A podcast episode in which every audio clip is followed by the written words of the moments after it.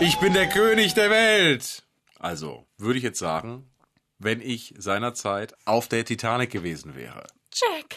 Rose, Rose, Jack, mal mich. So, äh, vergessen wir all diese Geschichten, die wir über die Titanic erstmal so kennen und abgespeichert haben. Jetzt kommt die wirklich krasse Titanic-Geschichte von der einzigen Berlinerin auf dem Schiff. 100% Berlin. Ein Podcast von RBB 888. Zusammen mit dem Berlin-Portal Berlin, ich liebe dir. Wir sind Tim Koschwitz und Jana Schmidt und wir haben uns mal so ein bisschen auf die Geschichte der Titanic begeben, in die Geschichte der Titanic und haben tatsächlich entdeckt, dass es da eine Berlinerin gab damals auf dem Schiff.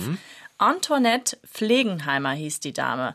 Die hat wirklich eine spannende Lebensgeschichte zu bieten, war mehrmals verheiratet, hat auch immer mal wieder ihren Namen geändert, hat auf verschiedenen Kontinenten gelebt und hatte so eine Marotte. Und zwar hat sie sich gerne immer so ein paar Jahre jünger gemacht. Ein beliebtes Stilmittel. Ja, auch heute noch. Möchte, möchte man sagen. Sie wurde 1863 als Bertha Antonia Maria Wendt in Himmelfort in Brandenburg geboren und war Tochter eines Försters. In Berlin hat sie dann Alfred Pflegenheimer kennengelernt, einen reichen Verleger. Sie haben dann in Amerika geheiratet und sie nennt sich dann erstmal Toni Pflegenheim, dann Antoinette Pflegenheimer. Schon ein bisschen merkwürdig, ne? Naja, gut.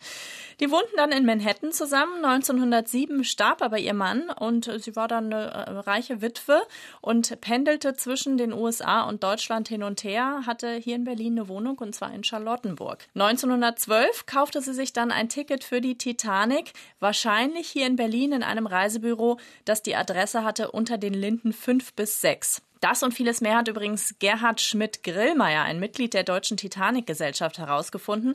Er hat das Leben von Pflegenheimer jahrelang erforscht. Sie hat natürlich ein Ticket für die erste Klasse, Natürlich. was bedeutet äh, Buffet morgens, äh, mittags was zum Lunch und abends 15-Gänger-Menü. Mindestens. Wenn man das nach dem heutigen Standard sehen möchte. An Bord findet sie die Fahrt erstmal toll. In einem Interview hat sie hinterher erzählt, auf dem Schiff war ein großartiges Gefühl der Kameradschaft vorhanden, fast so, als wären wir alle eine große Familie. Mm. Bisschen was gab es dann doch aber zu meckern. Sie beschwerte sich einmal darüber, dass in ihrer Kabine die Heizung nicht geht. Ich finde, das geht auch nicht in der ersten Nee, das, das, das geht gar nicht. Also das, da äh, kann man sich schon auch mal beschweren. da hätte man schon denken können, oh oh. Ja, da ging's schon los. So, am 14. April ist sie dann ähm, gegen 22 Uhr eingeschlafen, also erstmal ein ganz normaler Abend. Kurz vor Mitternacht wurde sie dann aber wieder wach. Ein lauter Schlag, den sie da gehört hat, gefolgt von einem schleifenden Geräusch. Sie blieb dann erstmal im Bett liegen, lag dann da so zehn Minuten wach und hat nach einem Steward geklingelt. Der kam aber nicht. Sie ist dann schlussendlich zu einer Bekannten in die Kabine gegangen, von der hat sie dann erfahren, dass es eine Kollision mit einem Eisberg gegeben hat. Sie wollen dann gemeinsam an Deck gehen. Davor war, ist sie aber noch mal beim Zahlmeister vorbeigegangen, beim Zahlmeister des Schiffs. Dort im Safe lagen nämlich Schmuck und Bargeld, aber das Büro hat bereits geschlossen. So ein Mist. Dann ist sie in ein Rettungsboot gestiegen und das war das erste Boot überhaupt der Titanic, das zu Wasser gelassen wurde. Also da hatte sie wirklich Glück, dass sie da gleich aufs erste Boot durfte. Das Rettungsboot wurde dann weggerudert von der Titanic. Bis dahin ist sie auch noch davon ausgegangen, dass die Lage überhaupt nicht äh, dramatisch ist. Ne? Erst als sie sieht, wie das Schiff nach vorne absackt und der vordere Teil im Meer verschwindet, merkt sie, hu, das ist ganz schön ernst hier. Also wenn wir das hier so erzählen, ich habe sofort diese, diese Bilder aus dem Film trotzdem im Kopf. Ne? Also man, man absolut. kriegt das nicht aus dem Kopf. Ja. ja, zum Glück war sie äh, zu dem Zeitpunkt ja schon auf dem Rettungsboot, also war schon weg. Sie hat dann die Schreie der Ertrinkenden gehört, wie fürchterlich. Eine Frau im Boot hält sich die Ohren zu, ein anderer schießt mit einem Revolver mehrmals in die Luft. Nach einigen Stunden werden sie von einem anderen Schiff aufgenommen. Die Kälte war wohl sehr, sehr hart, erzählt sie hinterher, aber ansonsten war sie tatsächlich unversehrt. Bummelig acht Wochen nach dem Untergang hat sie nochmal geheiratet. Ja, Ich meine, warum denn auch Zeit verlieren? Ne? Ja. Jetzt heißt sie Antoinette Whitehurst. Laut Hochzeitsdokument ist sie 42. In Wahrheit war sie da aber schon 49.